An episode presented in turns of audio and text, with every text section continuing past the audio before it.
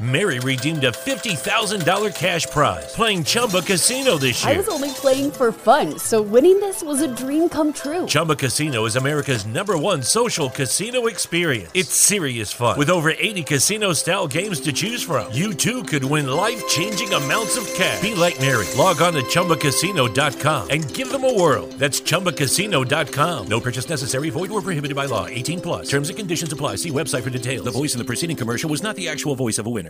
Lucky Land Casino asking people what's the weirdest place you've gotten lucky? Lucky? In line at the deli, I guess? Aha, in my dentist's office. More than once, actually. Do I have to say? Yes, you do. In the car before my kids' PTA meeting. Really? Yes. Excuse me, what's the weirdest place you've gotten lucky? I never win and tell. Well, there you have it. You can get lucky anywhere playing at LuckyLandSlots.com. Play for free right now. Are you feeling lucky? No purchase necessary. Void where prohibited by law. 18 plus. Terms and conditions apply. See website for details. Nebraska Hawks. These guys are brave. They're Hawkeyes living in enemy territory. Listen, these guys are way past their prime, but they're still Hawkeyes. They're spreading the Hawkeye hype to all of Nebraska.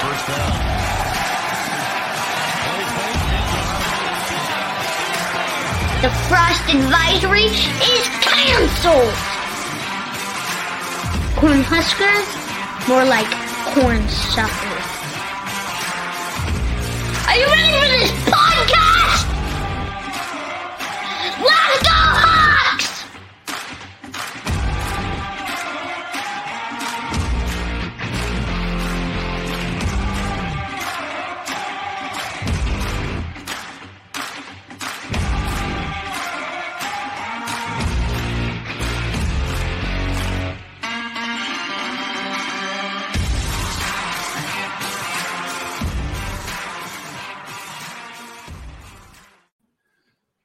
All right, welcome to the Nebraska Hawks Nest, your nice little Hawkeye oasis in the middle of a little bit of a Nebraska desert out here, spreading the Hawkeye gospel amongst all the Huskers.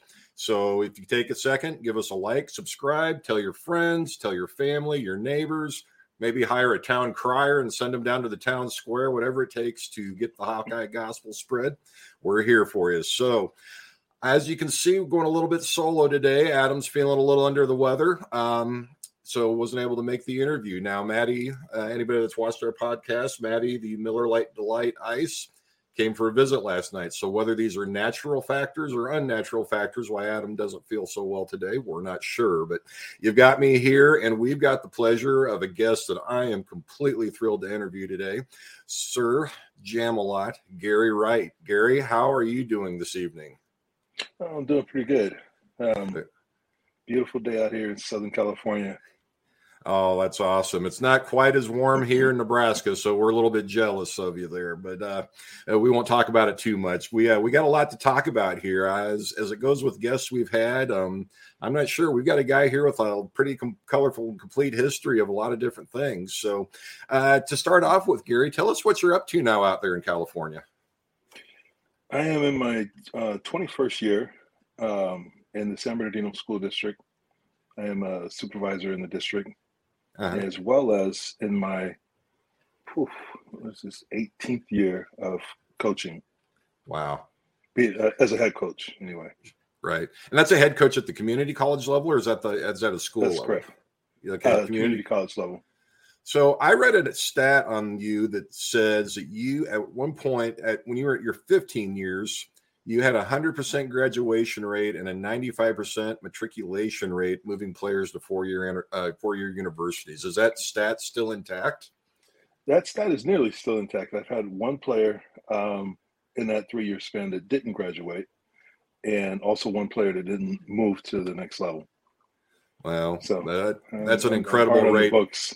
that is an incredible rate, and that's an incredible influence on a lot of young people that you've had. So it's a tremendous, a lot of kudos to you for that. Um, as we get into talk about this, I'm excited. There may be a lot of rabbit holes for somebody like me that has a lot of uh, that has a tendency to remember a lot of things from watching the Hawks growing up. You bridged some pretty important careers in what I would term the uh, a golden age of basketball, at least for me in that in the early and mid 1980s. So. Um, starting off with coming out of San Bernardino um, as a kid and your recruitment, Gary, you didn't go to Iowa first. Tell us about, you know, how growing up, what spurred your interest in basketball? What kind of a kid? What kind of interest did you have? How did you end up then, you know, going to USC to start and uh, kind of take us into that up to that, you know, freshman year? I um I was a football player. Uh, really? To start with, and thought I was going to be a, a, a, great football player, but I was one of those kids, probably typical of most kids. I you know I had the heart, didn't have the body, so I love football. It didn't love me back, and I ended up uh, breaking my neck um, when I was 14. No and kidding. That's how I came to basketball. Uh, when I recovered from that, they told me I could never play uh, football again.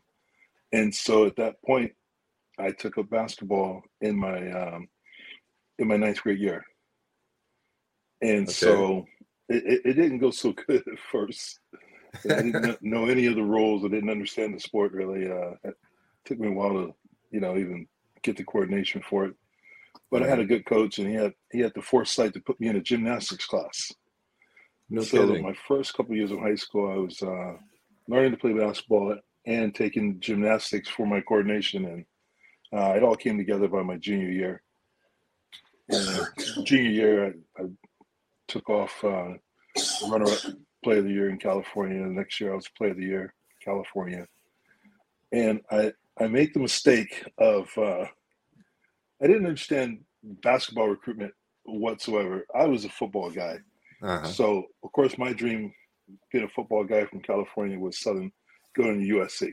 Mm. So that's how I ended up at USC, you know. And uh-huh. it, it it dawned on me halfway through that you know it probably wasn't a great idea to for a basketball guy to go to a football school. There was no one at the games. Mm-hmm. Um, the team wasn't very good, and I I, I did well. Um, I was runner up freshman of the year in the conference, and so after that, I, I you know, knew I needed, needed to get to a basketball school. Sure, very nice. Now, um, were you like me? I kind of had the similar experience with football when I was young. Uh, did you grow faster than everybody else, so that kind of left you wide open? I think I led my uh, little league in the amount of times I got the wind knocked out of me because I was so much taller than everybody else. Is that is that similar to you as well?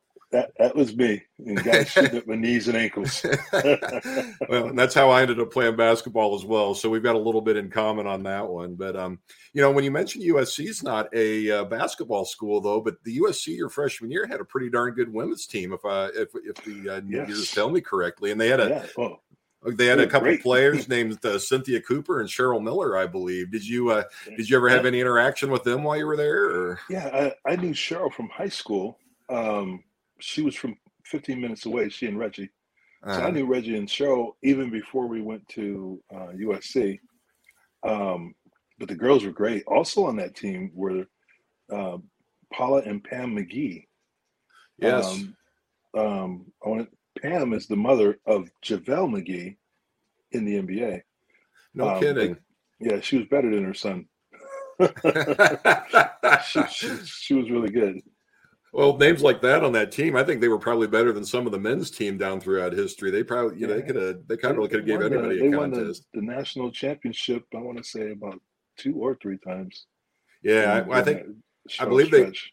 they, I believe the year you were there, they they won the national title exactly. Right. Um, so your familiarity with the Millers, uh, then, were did were you ever privy? They used to go down and they try to uh, they'd go win lunch money on the playground courts, taking on other teams. Were you ever privy to any of that when they were growing up? no, I, I, was too much of a nerd for that. I'd be too nervous. I, would give it away. You'd just be laughing while they uh, while they let everybody on that they weren't that good.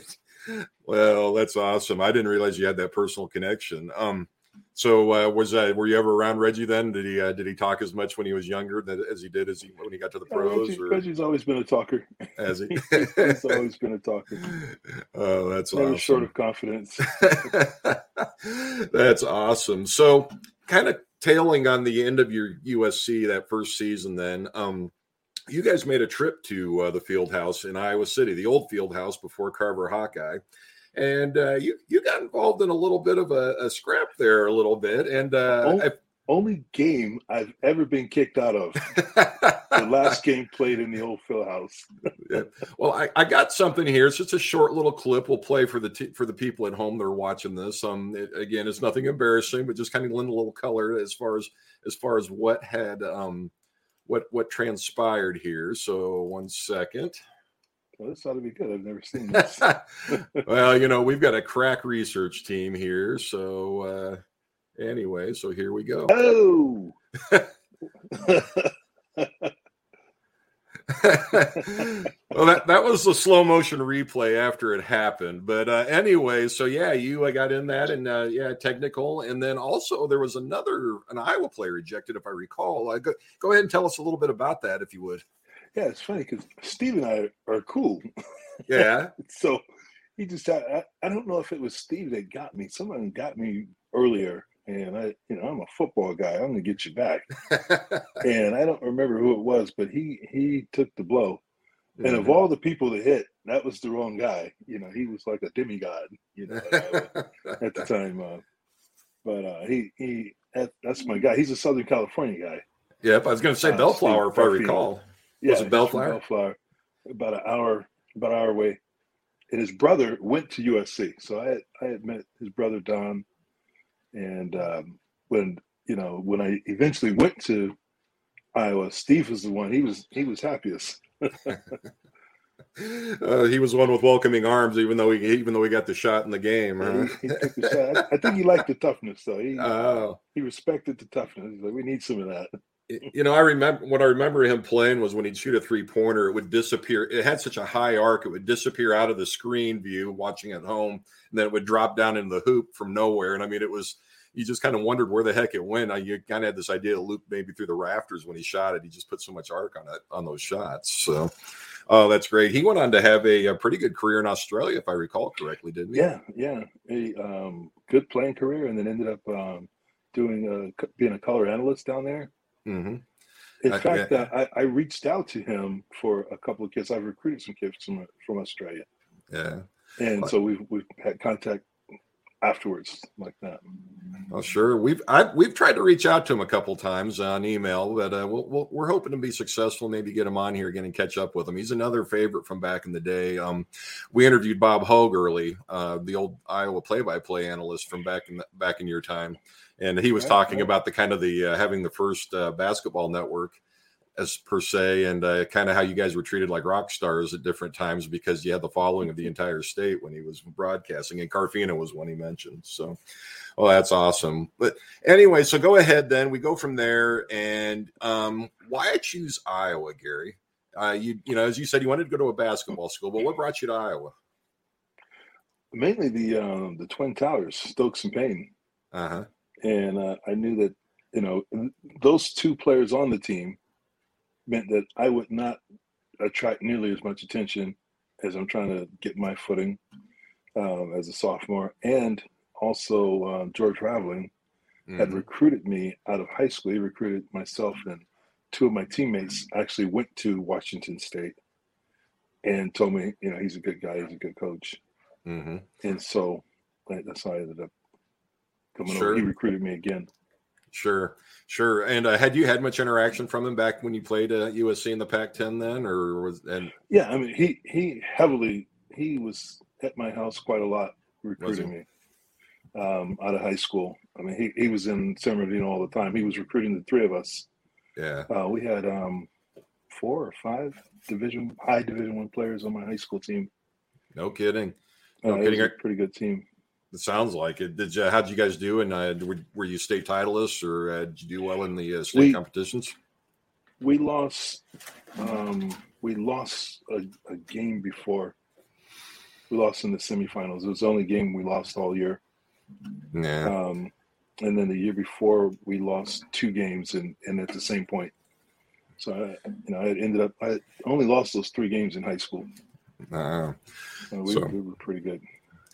I apologize. I've got a cat that probably thinks I need a co-host here and was wanting to get in the screen. So um, anyway, that is that sounds pretty good. So Stokes and Payne, that would be uh, Michael Payne and Greg Stokes, and uh, we're going to get into that a little bit here too, because again, when we talked about it, you got to play with some pretty good uh, players in Iowa history there. Yeah. So um, you know, you come in and you get to play along a Greg Stokes, and I mean, you know, he ends up now that he is, uh, you know, he's a second or third leading scorer in, in school history now. But at the time when you were there, he would have been the first. And and uh, what was he like behind the scenes? What you know, work ethic, practices. I mean, what what what kind of guy was he, and what was it that led to his success? Greg was Greg was a tough guy. Uh, you know, he was the enforcer, no, no question about it. I remember once um, I took care of Greg. I, you know, always set him up with passes, feeding him the ball. And I remember we were playing Illinois, and they had a big guy named George Montgomery, uh, I think his name was, and he hit me with an elbow that just, you know, like split my chest open, right? Uh-huh. And uh, I'm laying on the floor trying to catch my breath, and all Greg said was, "Who got you, G? Who got you?" and I, I pointed at the biggest guy on the floor, like that guy right there. So okay, about three three four trips down the floor, and before I knew it, he had, he had clocked him with an elbow, and Big George was doubled over. so that, that's the kind of guy Greg was. he always had your back. Huh? Yeah, he had everybody's back, yeah. and he could play. Oh, he that was no doubt. I remember he had that little that hook shot in the lane that he could go up with. Hook. Yes. Yep. Yep. He was a he was a master of that. And um, then Michael Payne out of Quincy, Illinois um, 6'11, maybe, maybe, you know, probably maybe more finesse. But I mean, what do you remember about Michael Payne then as well? Oh, just smooth. Yeah, he was he was ahead of his time. He was he was a player that would would have thrived in the game today the way it's played. Sure. You know, where uh, back then a guy that big playing a, a finesse style of game, you know, they, they want to put a skirt on him, you know. Mm-hmm. but in today's game, you know, with with no contact, no touching. You know, you can't hit guys like before. Uh, he, he'd have he'd have eaten this game up. Yeah, no, and and he did. He was he was, and that was kind of so nimble and quick. And I mean, it was the kind of athletic ability you really didn't see come around until maybe like a David Robinson or somebody came on the scene right, as right. far as as far as his ability went. Even like a, I can positively compare him to a uh, Durant you know, not nearly to that level, but in that direction for sure. Because he can handle the ball, he can shoot the jump shot, he can pass, you know, sit down and defend. Mary redeemed a $50,000 cash prize playing Chumba Casino this year. I was only playing for fun, so winning this was a dream come true. Chumba Casino is America's number one social casino experience. It's serious fun. With over 80 casino style games to choose from, you too could win life changing amounts of cash. Be like Mary. Log on to ChumbaCasino.com and give them a whirl. That's ChumbaCasino.com. No purchase necessary, void, or prohibited by law. 18 plus. Terms and conditions apply. See website for details. The voice in the preceding commercial was not the actual voice of a winner winner. Come one, shop all at the JCPenney Friends and Family Sale. Through Wednesday, use your 30% off coupon inside the JCP app and shine on with up to 60% off diamond solitaires and studs. Plus, get carried away with up to 70% off luggage from Samsonite, American Tourister, Skyway, and more. Anyone shops, everyone saves. We got your holiday. JCPenney. Offers valid on select items through 12 7. Offers reflect after coupon savings. Exclusions apply. See store or jcp.com for details. Mm-hmm. And then you know he'd stretch out. He's six eleven. Sure, sure. Do you guys still keep up with those guys then, or occasionally? Uh, occasionally, sad, uh, unfortunately, mostly on sad occasions now. You know, if someone's ill or you know, um, mm-hmm. we, we, lost Michael Reeves a few years ago. Uh, oh, really? About a year and a half ago, I guess it is. It, so that sort of brought us all together again um, uh, under unfortunate circumstances. Right. Yeah. Same with it's, Roy when Roy passed away. Yeah. brought us yeah. together again. Yeah, exactly. And it's you know, unfortunately, it's part of life, but you, you hate for those to be the circumstances that you get back together with everybody. Mm-hmm. So, so you know, going through them, then what was your uh, you know your first uh, maybe even like your first winter in Iowa City, but what was that first year in Iowa City like for a California guy like yourself? I, you know, what were what were the first impressions? What were what were the places, the hangouts that you learned to uh, to go to, and uh, what was your first winter like? I remember that first winter. Um, once it got to about October, every every day for about six weeks was the new coldest day of my life. and I knew right away. I, I, wrote home. I said, "Hey, you know, you got to send me um, some kind of winter jacket here. you know, this this this little thin flight. I had my I had my dad's flight jacket. You know, that was the warmest thing I had. Uh-huh. and it, it the, the breeze walking across that Iowa River was just tearing that thing up. so that, that first winter was tough, but um, you know we played indoors, and I knew that's what I was there for, and you know, Sure. You, you, you tough it up and get through it. So there was no regrets then when the first this first snowfall you ran into. There was no No. regrets saying, "What did I get myself into?"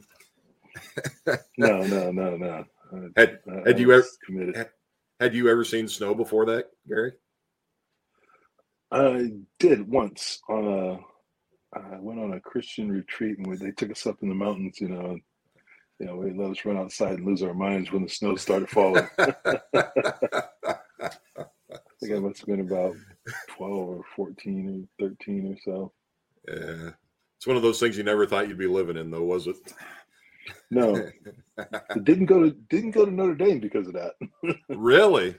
It You had the chance to go to Notre Dame, huh? That, that was my school. That um, the two schools I had narrowed it down to coming out of high school, USC and Notre Dame. And um, boy, was that a mistake! I could have been playing for Digger Phelps, and you know, but it was a football school, and you know, Notre Dame and USC, the big rivalry. Mm-hmm. Oh, it was, huge back in the day, you know, with uh, Joe Montana back at uh, at Notre Dame, and yeah, USC, and uh, what Marcus Allen, and uh, I think it was maybe Charles White before that. Yeah, I mean that was a great football yeah. rivalry back in the day. So, so you know, you move on then in your second year again, Coach Raveling. Coach Raveling, I used to love the he, he kind of shook up the uh, the uh, following with his Nike sweatsuits on the sideline. You know, everything up to that point had been the uh, had been the uh, the tough shirt and tie and coat type uh, demeanor and. Right, Uh, right. Coach Raveling came in with the uh, Nike sweatsuits, and I, you know, I don't know if the fans knew what to think of it, but what kind of personality was he behind the scenes? He was uh, he was a character. He he was very you know bigger than life character. You know, uh, you definitely knew when he entered the room, uh, either for the Nike suit or for his big boisterous personality. yeah. Yeah, yeah, and I, he used to have those great. It was always fun watching the games with him in Indiana because it was just I don't know. He and Knight just kind of had that. You could just tell it was just a great coaching battle between the two of them when they played each other. But so anyway, your sophomore year then, or uh, excuse me, your second year at Iowa, then I believe was his final season, and he ends up transferring. What did you guys were you privy to any of that, or did you suspicion anything behind the scenes before he left? No, it, it, it actually happened. Um, so I redshirted and he was there. And then I played for him as a sophomore and as a junior. And then he left. Okay. Um, I was not, I, I know that there was pressure on him because of um, with the squad that he had assembled, we should have been winning more. Mhm. Even uh, my sophomore year with um, with with Greg, I was I was all Big Ten as a sophomore Mhm. um, with Greg and Michael, uh, and we had good guards. I mean, Todd Berkenpas. Mhm. Uh, I don't know if you remember Todd. He, he Oh, was yeah. an outstanding player. If he had played for Tom Davis, um, I think he would have had a shot to continue to play. Mhm. He he was that good. Tom was that good.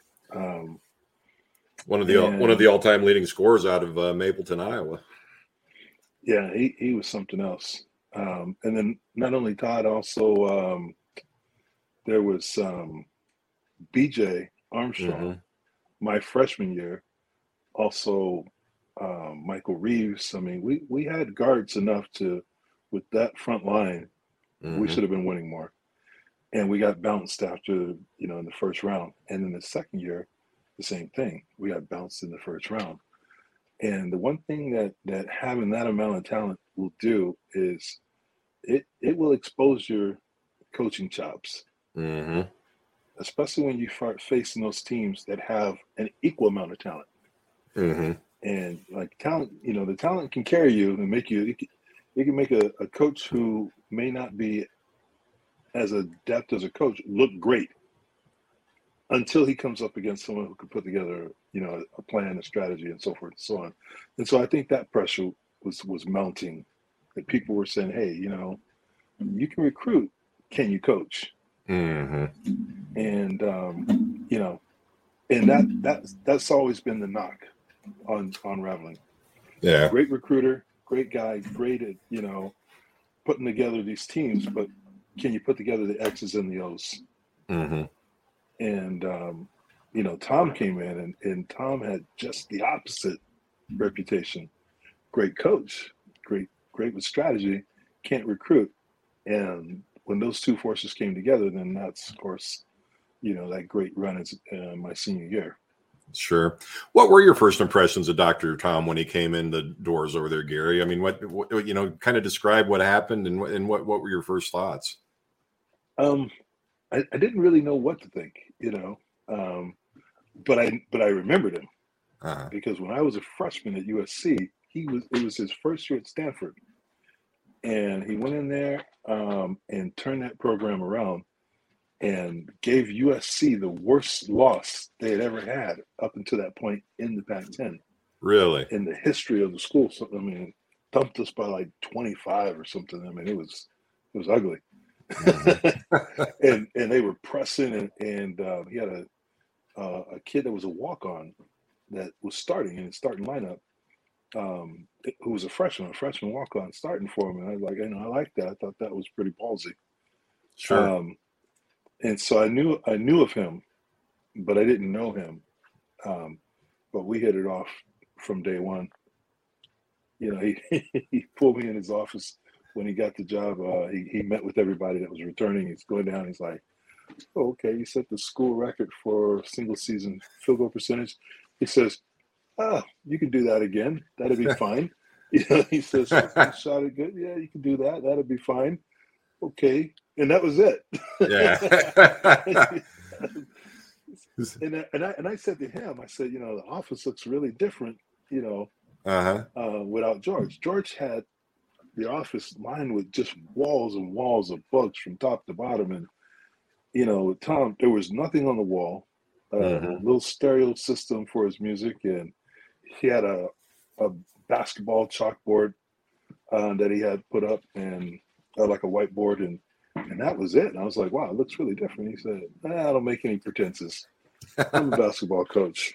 That's all I do. so I, I, said, I like that. I like that. well, that pretty much told about his style as well. So they uh no that's great that is great and so when you talk about the you know the pressing and everything and he comes in you know, you guys came in, and then you talk about the talent that was on that team when he came in as well. And you guys handed uh, Indiana, and they were eventual national champion that year. But you handed Indiana there. It was the first time a Knight team had given up more than hundred. It was like one hundred one to sixty eight, I believe, or eighty eight.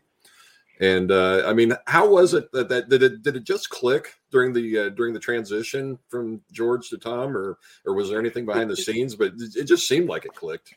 It clicked because Tom Tom could coach. I mean, he was a great coach. I mean, he he's one of the best coaches I've played for uh, in my career. And I, I played for some good ones. Mm-hmm. Um, but he just knew what he was doing. He had a, a clear vision of how it should look, and uh, and he was, you know, Tom himself. He was a baller when he was a you know a young guy. Mm-hmm. You know, I think he was at Wisconsin Green Bay. Uh, I want to say um, one of those schools, but he he he could play. He jumped in practice a couple times, like you know, he snatched the ball from BJ. Beach, do it like this, and we were shocked, like, oh, you know, this guy can play. you know, yeah, the ball throws it around the back pass, hits the guy right on the money. Okay, I, I, got it. I remember that. I got everybody's attention. We we didn't know. We didn't know he could play. George George couldn't play. You know, mm-hmm. George could rebound, but he couldn't play. You know? Sure, sure. we, uh, you know, when I think about that, and you mentioned that Indiana game, I remember Dr. Tom having that he that full court press that he you guys played against everybody. But I'll never forget Bobby Knight, and I don't know if it was ever Brett made true or not, but I can remember Kent Hill especially guarding that inbounds pass on that full court. And it was like, you know, always when you played Indiana, there always seemed to be a time where the ball would get thrown right off a guy, right off the the, the defender's face or the or head. Right, right, and, right. And it was always suspicion well, maybe that Knight was doing it on purpose. Um, it, it, it, well, he told it, he told um, Steve Alford to hit Brad. Brad was um my year. It was Brad Lohaus. He's sure. all over that inbounder, and he winds up and drills him in the chest. But found out later, Bobby had told him to hit him in the face. Really? like that'll back him up, you know. Yeah. Um, Alford hits him in the chest, and you know Brad shakes it off, and there we are. uh, I, I remember that game. That was the first game against Bobby Knight uh, when he was coaching against Tom that I saw Bobby out coached. Sure. I've never seen Coach Knight out coached like that. It was a, a very close game right up until I want to say about two or three minutes left. Uh-huh. It was a, a, a three point game, two point game, something like that. But we ended up winning by about 12. And I, there was a timeout um, where we scored. Bobby calls a timeout. In the huddle, uh, Coach Davis says, Hey, keep fast breaking. If made or miss, fast break, get a bucket in transition, and and don't call a timeout. Don't burn any of my timeouts. Just keep playing. He said, I trust what we're doing on offense, that we will be more organized than whatever they're going to put together on defense, made or miss. So if we miss, don't don't hold it and walk it up the floor and play against their half court D. Run our transition. And so every time they would score, you know, or we would score, they would call a timeout, let our defense get set. Every time they would shoot, made or miss, we'd fast break the other way, and we scored on every one of those possessions. and that's what kited, you know, made it look like we beat them worse than we did. So sure. Great. I was like, uh, that, that, stuck with me, and I, yeah. I use that in my own coaching career. Yeah. What were your impressions then uh, playing against Bobby Knight? Did you ever have any interactions with him, or uh, was it was it all from a distance? Or no, no. Actually, um, my my first impression was as a sophomore. Uh, ball goes out. I'm the inbounder, and he picks it up, and so I go. And I stand beside him, and the, he's just waiting for the ref to come over. and the, the ref comes over, and he gives him uh, an earful like I've never heard in my life you know, I mean, uh-huh. it, it would have made a sailor blush. And the ref is just calm as can be. Come on, Bob. Come on, give me the ball, Bob. And he's holding it like he's like a little kid, you know, like, no, yeah. I, didn't come to Iowa City to get effed over by you and blah, blah, blah, blah. And I start trembling because I never, you know, mm-hmm. seen someone so angry. And um, so that was my first impression. And then after the last game, um, that I played against him. We're, we're leaving the floor. We just beat him. Mm-hmm. So it's a uh, a tough loss. The last home game, and he comes over. He, he as we're walking um, toward the tunnel, he he he jogs up and he puts his arm on my shoulder in the tunnel and says, "Hey, I've really in you know enjoyed mm-hmm. competing against you these years." And he said, "You are you are the one kid on this team. I, you definitely could have played for me. It would have been an honor to have you play for me." Sure. And I thought that was, you know, and I think he knew I was, you know, a military kid. Uh-huh. And I think that resonated with him as well. Sure. Um, From his time coaching at uh, West Point, I believe, if I remember correctly. Right. right. Yeah. Right. That, then when he had a young Mike Krzyzewski, I believe, uh, yeah, playing or coaching with him, something like playing, that. Playing so. and coaching. Yeah. All right. So, you know, when we talk about, you know, Gary Wright and his athletic ability, we got another one here. I'm going to share another uh, video clip here, if you don't mind uh, just no, to give some of the fa- give the fans an idea of what um, just what what we enjoyed as Iowa fans back then. All right. Well, I got to apologize. The sound quality maybe wasn't the greatest on some of those, and uh, but anyway, they, you were you were back uh, before Dominique back in the '80s. You were Iowa's version of the uh, human highlight film with a lot of the uh, the dunks and the aerials you performed. I mean, were you always? Did you always have that natural uh, ability for uh, for for uh, hang time? I, I couldn't shoot, so every, everything had to be point blank range. And, uh, you know, that, that let me get into the basket quite a lot. Sure, sure. Um, you know, for and again, we touched on at the beginning, but when did you come up with the moniker of Sir Jam-a-Lot? Who? How did that start? Uh, that was a, a high school teammate. Mary redeemed a $50,000 cash prize playing Chumba Casino this year. I was only playing for fun, so winning this was a dream come true. Chumba Casino is America's number one social casino experience. It's serious fun. With over 80 casino style games to choose from, you too could win life changing amounts of cash. Be like Mary. Log on to ChumbaCasino.com and give them a whirl. That's ChumbaCasino.com. No purchase necessary, void, or prohibited by law. 18 plus. Terms and conditions apply. See website for details. The voice in the preceding commercial was not the actual voice of a winner winner. Come one, shop all at the JCPenney Friends and Family Sale. Through Wednesday, use your 30% off coupon inside the JCP app and shine on with up to 60% off diamond solitaires and studs. Plus, get carried away with up to 70% off luggage from Samsonite, American Tourister, Skyway, and more. Anyone shops, everyone saves. We got your holiday. JCPenney. Offers valid on select items through 12 7. Offers reflect after coupon savings. Exclusions apply. See store or jcp.com for details. Really? High school teammate uh, pinned that one on me. it, it was really for uh, DJing. Uh huh. Oh, really? Yeah, we we we we were horrible at it, but you know, like most kids, we love most seniors, we love music, and you know, thought we were good at it. hey, you know, I'm sure you sounded good to you guys, but yeah, to everybody else in the room, yeah, maybe not so much. not so much. So, what? Uh, take us into that 86 87 season then gary. And again uh, you know we'll talk a little bit more but you mentioned you know the the talent the bj armstrong roy marble ed horton brad lohaus les jepson i mean all these future nba players on that roster. And i mean did you guys realize what was going to happen that season? Did you have any kind I, of an I idea? i don't think we did. Um, I, I, I really don't believe that we did. Um, you know because we had you know we had that the talent was already there um, it, a lot of it was just buried on the bench. Mm-hmm. You know, Lohaus was already there. Kevin Gamble was there. Ed Horton was there. Uh, you know, my junior year, and and again, we get bounced in the first round.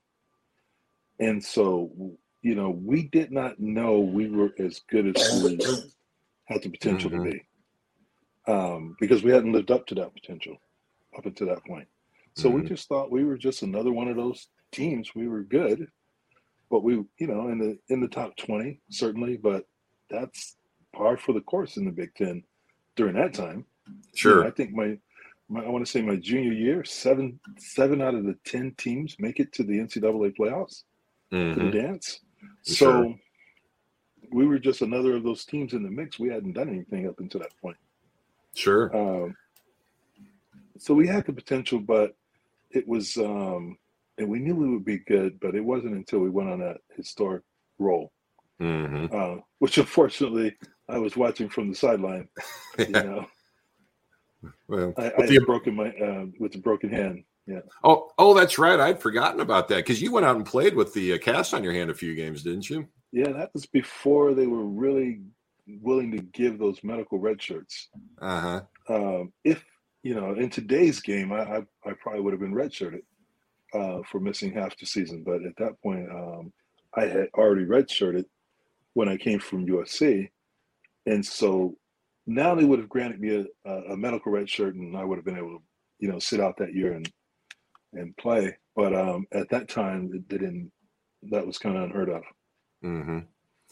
So, what are your memories, the biggest memories of that season, Gary? Like, was there any specific games, or was there anything specific then? I mean, you like you said, you had a great. You mm-hmm. guys went on a big roll. You won over thirty games. You, you know, it was a season full of highs. What what stands out the most to you? The the Illinois win. That's when we knew we were good. Uh-huh. That, that's you know we were down twenty two in the second half. I want to say we were down twenty two with about fifteen minutes left in the game. Mm-hmm and we came on the road at Illinois, and we were ranked number two in the nation at that time. We had just beaten Purdue. The Purdue win, everyone thought was huge. You know, we went on the road, we beat you know Gene Keady and mm-hmm. and Purdue, and they were a ranked team, but we were ranked in the top five at that point, maybe three or four, somewhere in there. And then the next game, um, I want to say North Carolina's ranked number one, and we're ranked number two and we're playing Illinois at Illinois. And when we came back from that that deficit and beat them, and it was a it was a turning point for me as well. Um, I had been struggling with the the broken hand and um, and it was in Tom had said, look, you know, if he, you know when you can when you can hit your free throws again, that's when we're going to put you back in there and, and increase your minutes. My minutes have been increasing all along mm-hmm. the way, but in that Illinois game, uh, I think I in the second half he saw that okay, when the game's on the line, I still got it, and I think I had 14 in that game or so, and um, um, maybe seven or eight rebounds or so. But it was a he saw my confidence come back, mm-hmm. and he knew okay, Chiefs back. And so after that game, he had put me back in the starting lineup. So it was, it was great for us as a team. That road trip was where we really came together, and and it was great for me personally uh, to you know win back the trust of the squad. Well, that's great. That's great information because you know, as Hawkeye fans, we always kind of wonder what was going on. You know, what goes on behind the scenes. We didn't have an internet back then, and uh, and different things, so we were relying on a lot of the uh, media, so they weren't as privy maybe to, the going on behind the scenes to hear things like that. Um, so I got another video here I want to share. This is the last one here, and hopefully the quality's a little better here. But um, you guys have a successful season. You uh, go on and you play a Sweet 16 game with Arkansas, and again, my cat wants to keep helping. I apologize to uh, everybody out there. So, uh, but anyway, um, let me. Oh, Oklahoma. We play. We oh, I'm sorry, Oklahoma, not Arkansas. Yeah. yeah. yeah, yeah, Excuse me. I, my apologies. I had the wrong team here. One of my high school teammates. So they, they, oh. they yeah, we, um, he was the starting guard, six seven two guard for Oklahoma, Dave Sieger, and and um, he's the one that the following year, when Oklahoma goes to the finals, sets the record for knocking down seven threes in the finals. So okay. you can just imagine how my high school team was. One of the most exciting moments, I think, in Hawkeye basketball history happened, and uh, we're going to play a little clip from it here. So I believe when we see that there, I think we on the bench we see a young Gary Wright on the bench over there celebrating the moment. But take us behind that moment, Gary, on the bench. You know, the timeout that preceded it. The, uh, the you know, I mean, what was the what was the feeling and mood like uh, before that? Because again, it's one of the pinnacle moments in Iowa basketball history. Well, it was, it was huge. It was you know, I had played really good that game and fouled out. Um, leading up to that moment, and I just felt like, oh man, I just let my team down, you know. Um, but there were three seniors. It was myself, Kevin, and Brad, and mm-hmm. and and we had um we we just were running a, a flex five. I want to say it was, and when I looked at the clip right now, that's what it looked like. I was trying to remember the play, but um, and on that play, BJ slides over a little further to the wing, and Kevin slides over into the slot, and they were you know sinking it in because we were mm-hmm. you know getting it inside. We were hurting them inside, uh, and they just sunk down there and like they forgot about Kevin. And he didn't, you know, he's a baller. He didn't hesitate. I was, was going to say, how you know that was a, that was the abundance of riches on that team because how do you forget about Kevin Gamble? I mean, he goes on yeah. to have an illustrious NBA career, you know, and a great and, shooter. And Kevin, I remember that was a huge moment for Kevin, uh, huge. And he said to me afterwards, he said, "You know, I, I've been dreaming of that moment all my life to to hit the you know the game winning bucket in a really big and important game. He's and it, uh, he was just he he's pretty you know he's pretty reserved guy. He doesn't. Mm-hmm. He's not gushing with emotion. Sure, sure. I, I, but I remember in that moment he was. You know that was like, um, and he was waiting for. I mean, he had played, you know, lights out all season, and I don't think he was. We had we just had so much talent that he was kind of like like you said, how do you forget about that guy? but with he, you know, there was so much talent on that squad. You, you, you can't forget about Brad. He's seven one. You know, there. You know, he, he, Roy Marble's getting all the you know uh, mm-hmm. tremendous press and deservedly so. Um, BJ's coming into his own and and you know starting to be recognized. Uh, but he he was kind of the odd guy out, you know, and he hadn't and he was buried on the bench during the Raveling years. Mm-hmm. Um, and the guy sitting next to him, buried on the bench, was Brad. you know, and sure. so he hadn't had that moment, and that was so that was that's what that's that's what he was really expressing in that moment while he was gushing with emotion, and yeah, that, that was great. I was I was really happy for him. Oh, and it was, yeah, it was such an incredible moment as a fan. It was just, uh, it was just such a high and elation because, you know, to, to have a team win like that, to earn a trip to the Elite Eight on that, on that, on that moment was just, it was incredible. So, and um, then finally after that, then the game with UNLV, and you know we won't get too much into that because we don't want to explore uh, explore uh, you know any anything oh. too too much there. A little bit of a down moment, but I mean it was you know it was a great team, and I mean it was within an eyelash of you know getting to that Final Four. I mean what was yeah, what was the feeling were, like during that game? And oh man, we were in control of that game.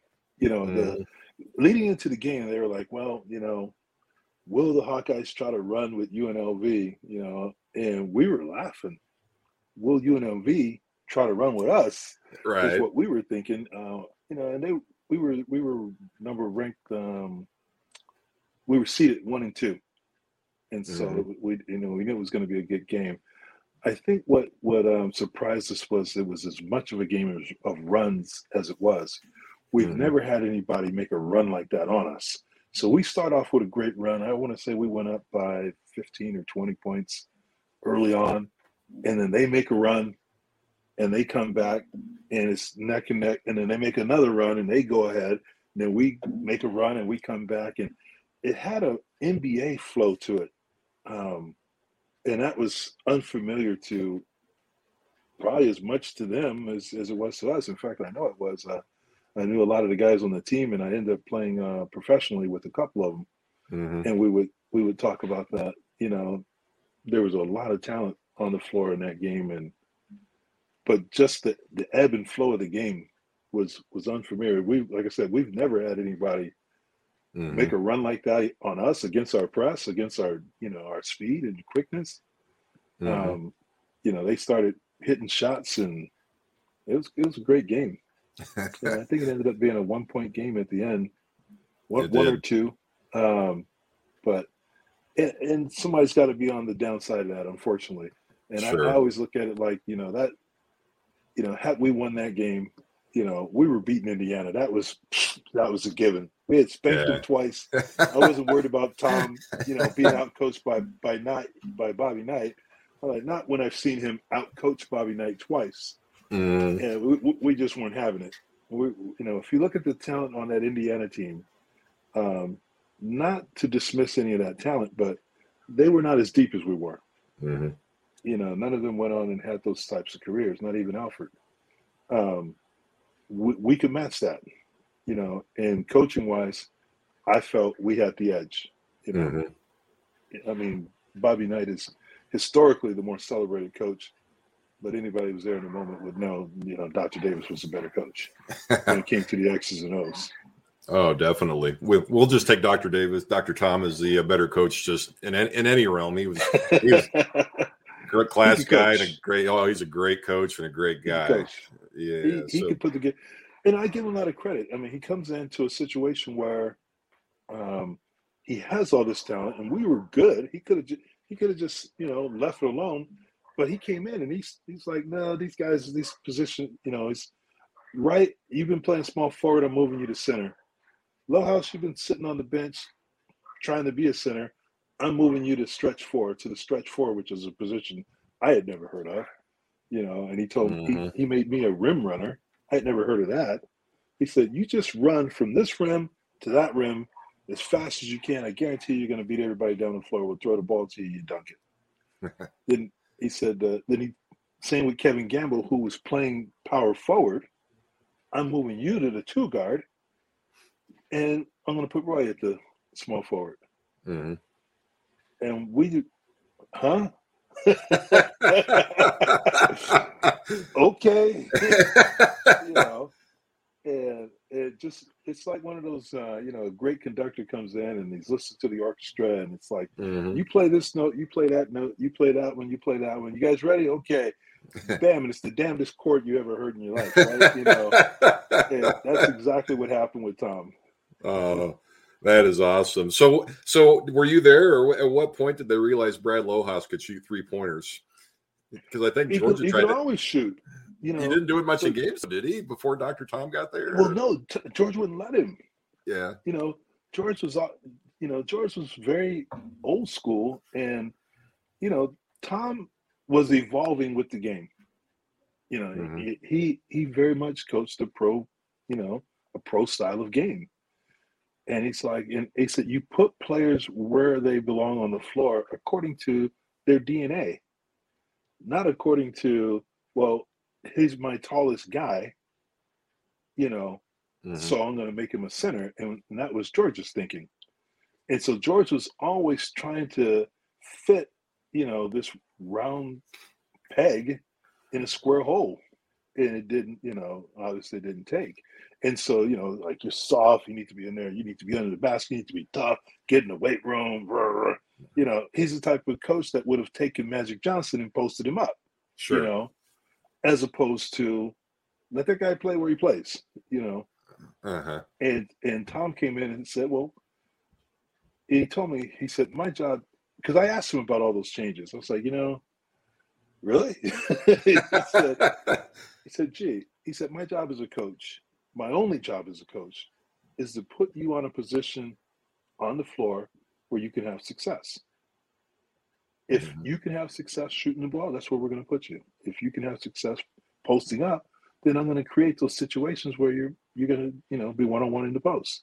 So, I you know as he evaluated all of us and he was spot on with his evaluations, he's like, I'm going to put you guys where you need to be so that you can complement each other and bring out your strengths. And we'll work on those weaknesses. Like I asked him, I said, Do you think I need to shoot more from the outside? Because I could shoot um, by then, you know. Um, you know, By then. by then, you know, I could shoot a little bit. Um, and I said, Do you think I need to do more of that to help myself uh, in terms of the draft? And he said, No. He said, What you do, you do well enough that they'll they'll pay to either find out or to teach you. Mhm. And he said, So just you know, play to your strengths. And and that's what he did with with all those guys. I mean, guys got an opportunity that, you know, uh, one of the things that a lot of people didn't know, BJ was getting ready to transfer. George Really? stayed, BJ was transferring. He was out of there. He was like, this guy is not letting me play because Coach uh, Riley, he didn't like all that fancy dribbling and, you know, no look pass and around the back and this, you know. uh, mm. Tom came in and says, "Hey, man, do that. That's who you are. you know, be who you are, and just in, within the framework of what we do, and take care of the ball, and well, the rest is history." So no kidding. Did BJ have a, uh target school in mind then, or was he just he just I- had had enough? I, I don't know that it was that far along, but Uh-huh. he he was to that point where he had had enough. Wow, I had never heard that before. So that's uh, yeah, I guess that's my uh, my big learning moment of this my- interview. Yeah, my that's my little insider information. There you go. I, I appreciate that, Gary. I, I, I, you know, that's that's great information. I was never aware of that. Oh, um, so let's go ahead and uh, go into the post basketball career. Then, Gary, you uh, you finish up at Iowa, and I remember they always talked about it when you were in college. You had a dream of flying one day. They, I remember that talking about the interviews back when you played at Iowa. What what ended up happening then after you got out of Iowa, and where did you end up? So my, my dad was a flyer uh, in the Air Force, and um, so he didn't much like it that I did my officer training with the Marine Corps. I was like, "You Air Force guys are pansies, man." Yeah, so I'm going to Quantico. So I did my officer training with the Marine Corps. I was commissioned in the Navy. Uh-huh. Um, uh, initially, um, like there's always a, well, not always. When, when there is a backlog for flight school, they send you other places or whatever. And I end up initially at the Naval Academy. Uh, so my first year and a half, I was a instructor at the Naval Academy and assistant basketball coach. Unfortunately, that was life in the AD after David.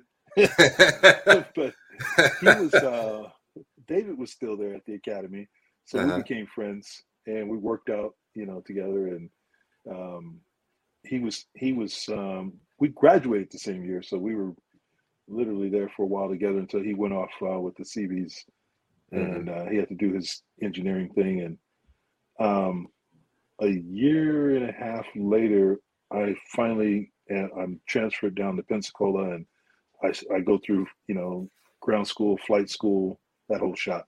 Mhm. So um, uh, they let David out about a year in, or no, about a. I think he did like half of his half of his commitment. My commitment was seven years, and I ended Mhm. up doing three. Um, and I had never intended to get out of my commitment. Uh, that was that was kind of a difference between us. Of course, he had you know San Antonio waiting on him. Sure, nobody really waiting on me. and, and, for the I mean, crowd at home, for the crowd at home that may not be aware, we're talking about David Robinson, future NBA Hall of Famer. Oh, yeah. But uh, but go ahead, go ahead and continue. Go ahead. No, that's fine. Go ahead and continue, Gary. Yeah so um after uh after flight school or in during flight school i'm doing great through flight school. You know it's funny because um i think the guys that most of the guys that were in flight school it's not at all like they you know portrayed in the movies. You know it's a lot of nerds. Guys that graduated from you know different schools and engineering and whatnot. And so Uh-huh. they're partying for the first time. And you know i'm coming from iowa basketball. I've already been through all of that. So Uh-huh. i'm locked into the books you know and i finished you know number two in, in, in my flight school class. Uh-huh. and they give me uh, the possibility to fly jets which is the pipeline that i wanted. But they were no longer using an aircraft in the training command that i fit. They did when i entered the program um, but because of budget cuts they went back to the a4 they were using the old vietnam Mhm. leftover a4s and that was you know i couldn't get in there with a shoehorn you know um, but you know they they they put me in and they looked at it the flight surgeon was shaking his head mm. i was like no he said mm. he said if you if you eject you're going to lose both your legs and so that, that was the end of that and so at that point uh, i could no longer pursue the pipeline that i wanted i wanted to eventually uh, go through the jet pipeline and then apply for the astronaut pilot program. Uh, that was my that was my Mhm. ultimate you know goal. And once i couldn't pursue that anymore they said you can have anything else. And you know i never made a decision. And i was like well it ain't much of a choice in the navy here with the, i could fly the p3 orion which is a, a huge it'd be like driving a bus after you know flying in the you know the smaller planes and Uh-huh. or helicopters. And i thought okay you know the helo bud. But i never made a decision. And so they made it for me. They, they assigned me helicopters. And um, at that point I, I transitioned out. They let me out because atlanta the atlanta hawks had picked up um, they, they invited me to their camp. Okay. they were looking for a backup to dominique wilkins. And and so they Oh. were like well you know there's not a lot of guys that are you know we're getting phone calls like that. So they you know they, they, they were they were cool you've, you've given us half of your commitment and so we're, Mhm. we're good with that and so it was, Yeah. uh, you know it's very nice So you and Dominique, at, you know, in the same uh, building because you, uh, what I, from what I read, if this is correct, when you were in Pensacola, you were allowed to play CBA Yeah. while you were there, and you were the slam dunk champion of the uh, CBA that season, weren't you?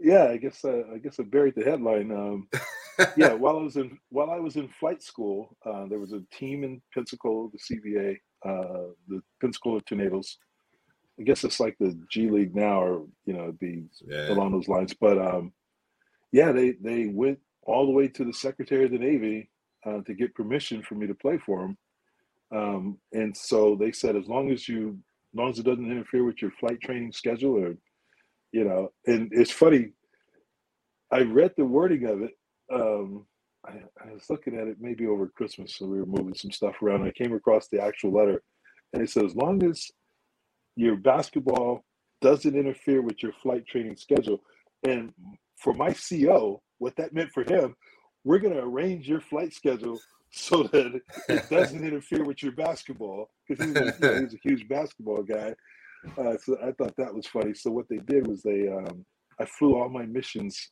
um, at like five or six in the morning, so that I could be fresh for afternoon practice. And then the whenever we had a game that night, I didn't have a, a morning flight. It was Mhm. essentially like having the day off. I had, you know, ground duty or you know paperwork Sure. or something. So Sure. they, they were real sweet about it. so did you win it on the old cartwheel dunk that you that we always heard about when you played? Yeah, yeah. Threw down the cartwheel dunk. Uh, I, I, I want to say that I let off with that, and you know, like let's just let's get let's get to it right away. You know, Sure. you know, Well- deal with this.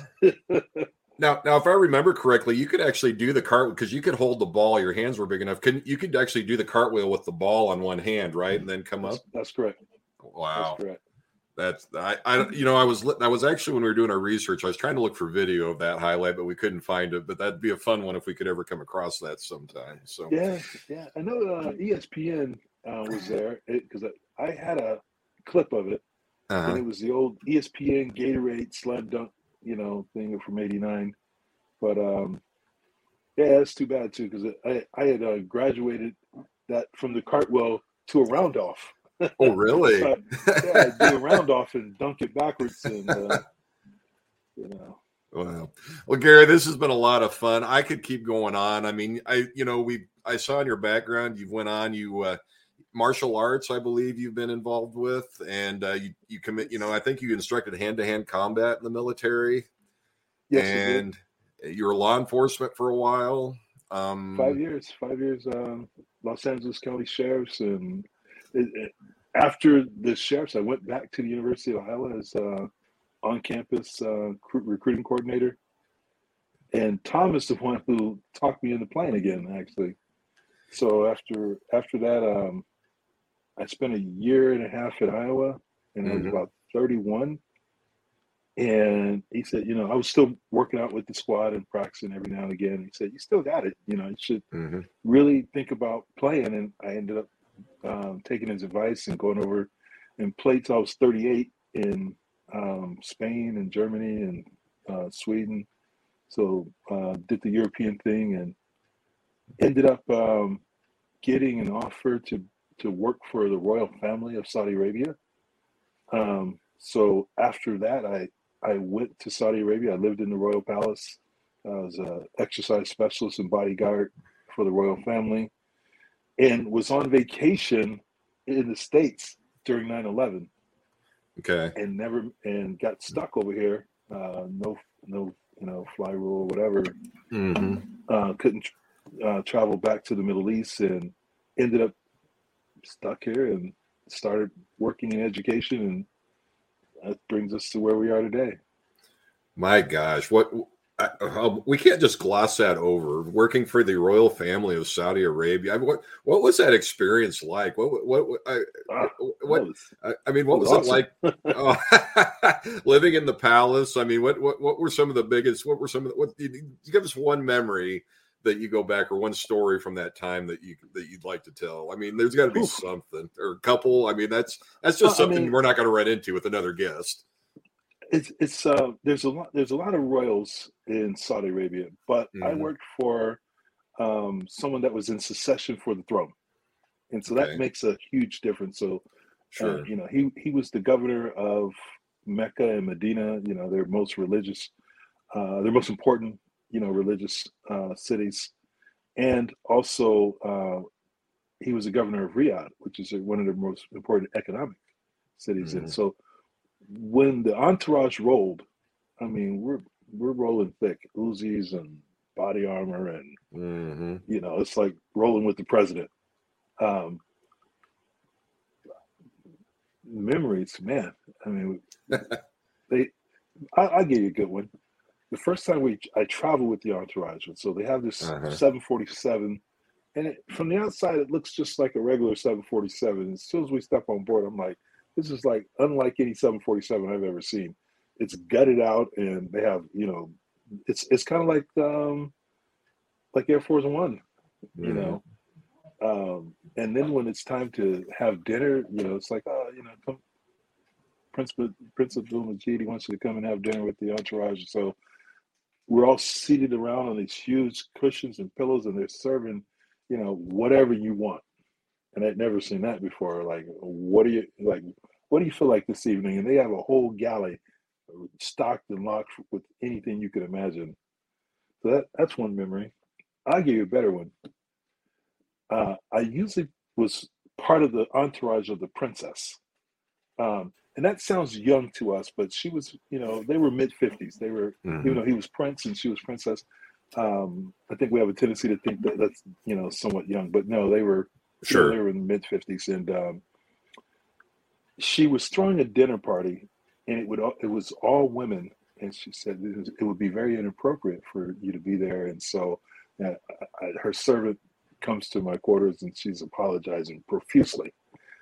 She said, But the princess wants you to go out and you know have a nice dinner. And I was Uh-huh. like, no big deal, you know. Uh, I, sure. I'm uncomfortable a lot of times. I, I've been to you know I go down to eat with her entourage and. You know, I'm in shorts and a t-shirt or something, and she's like, "Oh, let me introduce you to the minister from England," which actually happened once. You know, it's like some ambassador from they're all, they're all Right. like, oh let me go change and they're like no no it's totally cool it's totally cool and I was like oh but so she so this girl is like telling me like here this is from the princess I'm like oh no she doesn't have to you know and I, I knew it was an envelope of money she's like the princess wants you to go out and have a nice dinner da da da and um and she says I was like no she pays me well enough I'm good and she said, No, I can't return with this envelope. You have to take it or I will be in trouble.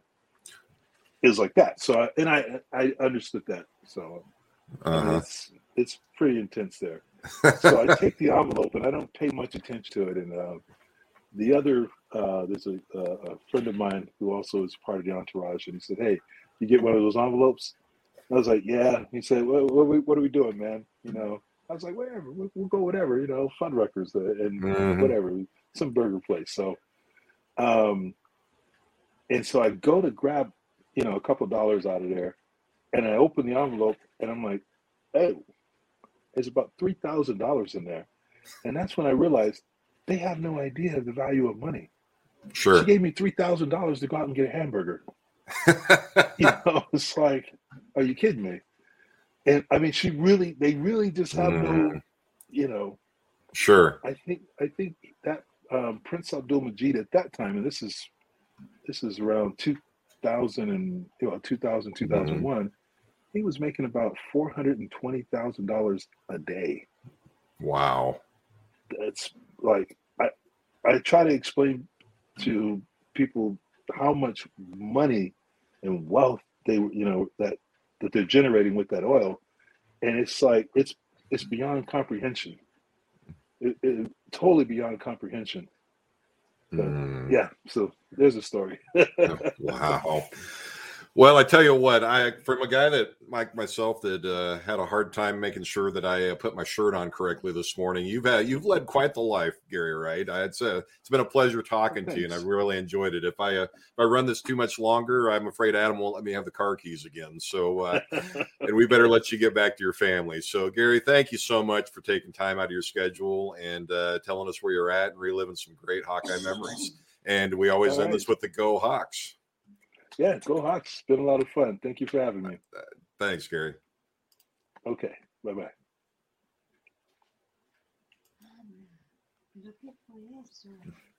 And that was um, an interview. Come one, shop all at the JCPenney Friends and Family Sale. Through Wednesday, use your 30% off coupon inside the JCP app and shine on with up to 60% off diamond solitaires and studs. Plus, get carried away with up to 70% off luggage from Samsonite, American Tourister, Skyway, and more. Anyone shops, everyone saves. We got your holiday. JCPenney. Offers valid on select items through 12 7. Offers reflect after coupon savings. Exclusions apply. See store or jcp.com for details.